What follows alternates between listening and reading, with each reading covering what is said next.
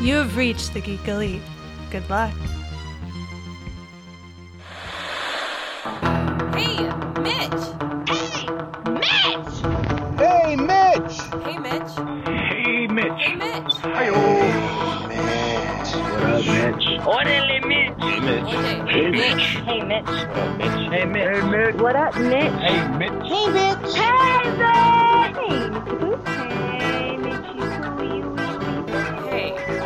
I'm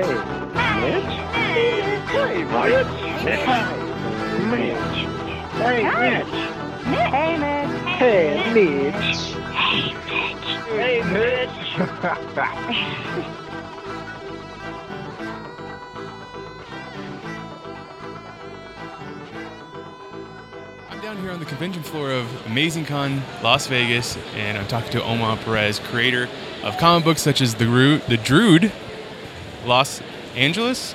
Yeah, Los Angeles, and Holmes.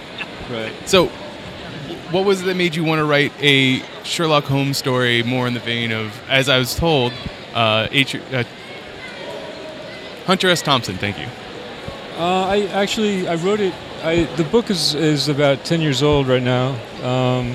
The collection came out in 2008, and the idea dates back to when I was getting out of college in the 90s.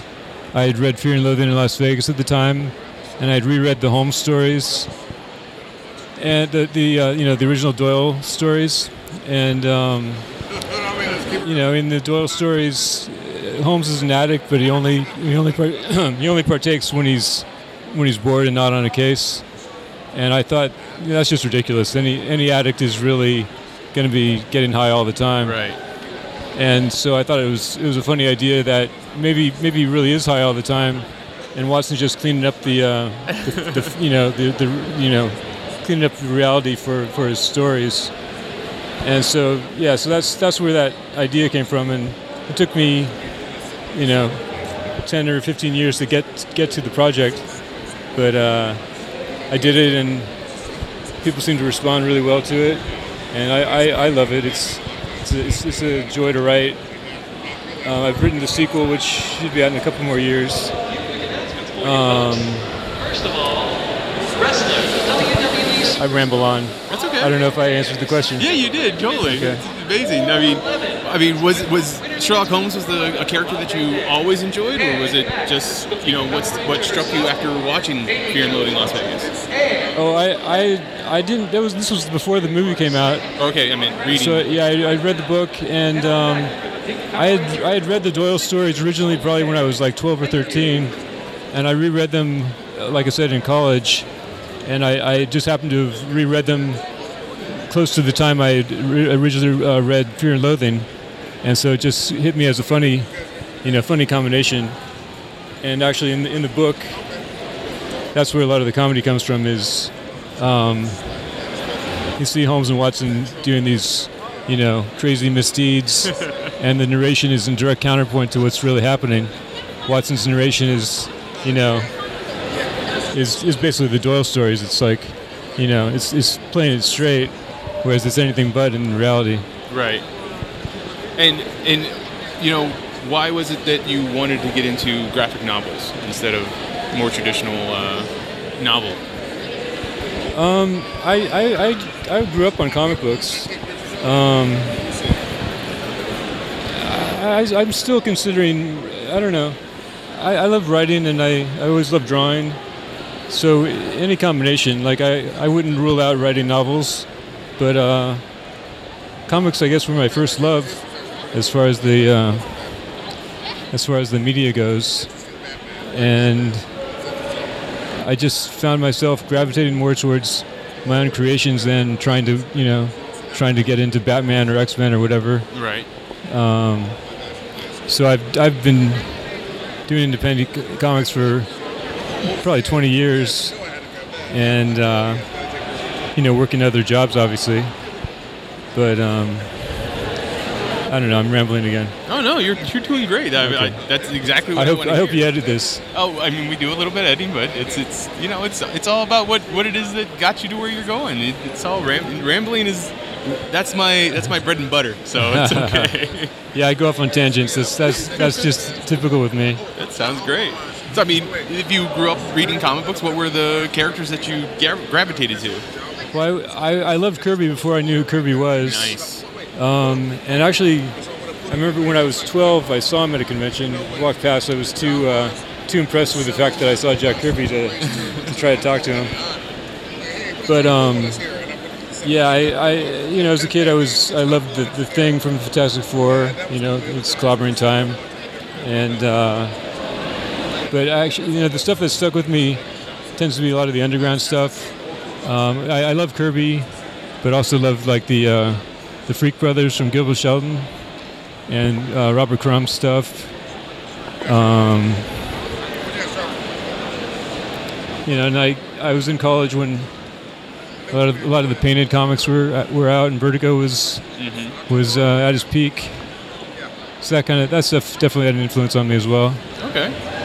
And what can you tell me about The Druid then? One of the two other books that you have up here. Well, they're actually both these books here are Druid books. Oh, okay, I see that now. Yeah. We made the subtitle of Los Angeles the dominant title because we didn't want people to have the perception that they need to read Volume 1 to get Volume 2. Is it more of an anthology type of thing, or what's that? Is it more of an anthology type of story? No, not at all. They both star Boris Drude. Okay. Well, and also Drude is an amalgamation of Druid and Dude. So it's it's a take on the dude, Lebowski. Lebowski. So he's kind of a Lebowski-esque character. He's kind of he's an underground rock star. So being underground, he's not rich and famous. He's semi-famous, not rich. And he just wants to get loaded and have a good time, but. Always stumbling into situations and exactly. He's got the sight. So in the first volume, he sees the reptilian aliens that are ruling the ruling society, and he alone sees it. So he's not sure if he's lost his shit or if he's if his reality is true reality. He knows nobody else sees what he sees. Mm-hmm. But yeah, so the first volume revolves around the reptilian alien conspiracy, and the second book, Los Angeles, picks up a couple threads from the first book, but it stands alone. Once again, the reptilians are involved. This time it's the reptilian-infested Illuminati, and a reincarnated Aleister Crowley, okay, who's returned as the literal beast, and he's out of control. And then you throw in Boris's doppelganger, who's actually kind of an alternate version of himself. It's not strictly a doppelganger. He's more a Boris if he had gone a different route in life. So he's kind of the fat, middle-aged family man version. And they switched places because of Crowley. They switched realities, and comedy ensues. Sounds about right. Yeah. So, I mean, on the cover of your Volume 2 here, there's obviously a reptilian creature that has a striking resemblance to a certain president. Yeah. Yeah, actually, the script was done in 2014. Oh. And I had Trump in the book just because I thought he was such an idiot, and I needed a jackass, do nothing celebrity, I think you found the right one. Yeah. And. I can get to LA in about an hour and a half. So anyway, the cover is just kind of a concession to. Our current reality. Okay. So he's not president in the book. He's not even a candidate in the book because it was written before any of that happened. Right. So the book takes place in 2014. to address that disparity. Right. Okay. I mean, so when you were in college, were you going to the school for something that, like, in this kind of field? Were you? I went to art school. Okay. Yeah. So were you planning on drawing the books yourself? Well, I drew the first book myself. And I drew the Holmes book.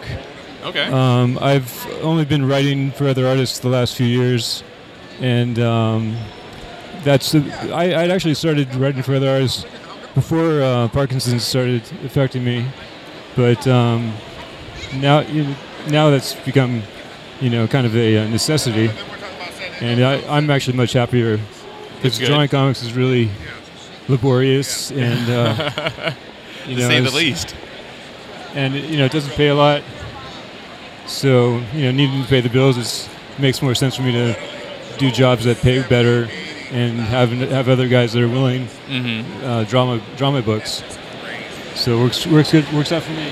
So do you have things in the works right now that you're trying to do, like stories that you're going to be coming out with soon? Oh, absolutely. The first book I wrote that another artist drew was a sci-fi book, also for First Comics, called Super Terror, and the artist from that wanted to do another one, so I wrote him a sequel. This guy's named Tony Talbert. He's out of control. He's a great artist. Really wild stuff. He's finishing up Super Terror 2 right now, so hopefully that'll be out early next year. And I've written the sequel to Holmes, so hopefully that'll be out in the next couple of years. And I'm always writing. Okay. I'm always working on stuff. So then, when the times when you're not writing or doing your day job, so to speak, like, what is it that you love to geek out about? It, and it doesn't have to be comic books or anything geeky. It could be working on cars or it's rock music. Yeah, you can see this T-shirt of mine is double geek because it's a Batman symbol with a waveform, so to speak, or that's sound. That's the waveform from the cover of the Joy Division album. Okay. It's like music geek meets comics geek. So then you're just sitting at home. You're listening to music, or in the car or whatever you like. Yeah, in the car or at work. I do graphics for a living. Okay. And so I'm on the computer all day. And I'm able to listen to music all day, basically. You have a favorite band?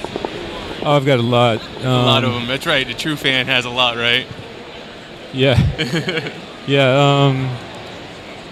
I don't even know where to start with that one. Okay. How about genre? I guess I would have to go down the list of like Bowie, Iggy. Ooh. Velvet Underground, Beatles. There's a million of them. The Kinks. And then I can't even keep up with all the new acts that I like. Okay. I just I save them in Spotify and I have to remind myself every once in a while, like, the best album this year so far. Well, the one I've enjoyed the most this year is the new solo Ian Brown album. Okay. The singer from the Stone Roses. Mm-hmm. So that's been really good. And then there's been a lot of good stuff. I just can't remember off the top of my head what's new. If we were to take a look at your Spotify right now, what was the last thing that you played? Oh, I don't even know. No. I've been listening to the release radar, so I haven't listened to a straight album in the last couple of weeks. I listened to the playlists they make for you, the Discover Weekly and the Release Radar. Okay. But yeah, I don't know. Maybe this seems out of context with Bowie and Iggy, but the new Willie Nelson is something I'm looking forward to. Nothing wrong with that. Yeah, he's great. Okay, so The Druid and Holmes are the books that I have right here in front of me.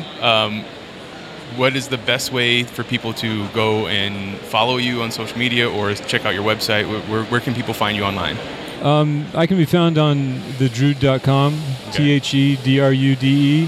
thedrude.com, and that will actually have a link to the Facebook page, The Facebook page is the most updated. The Druid.com isn't updated very often. Yeah, it's like every few weeks, whereas the Facebook page is updated more, you know, like weekly at least. I mean, it's easier. It's easier. Yeah. This is Mitch on the convention floor of AmazingCon Las Vegas, with Omar Perez saying, "Always remember to geek out." This concludes our broadcast. Beep.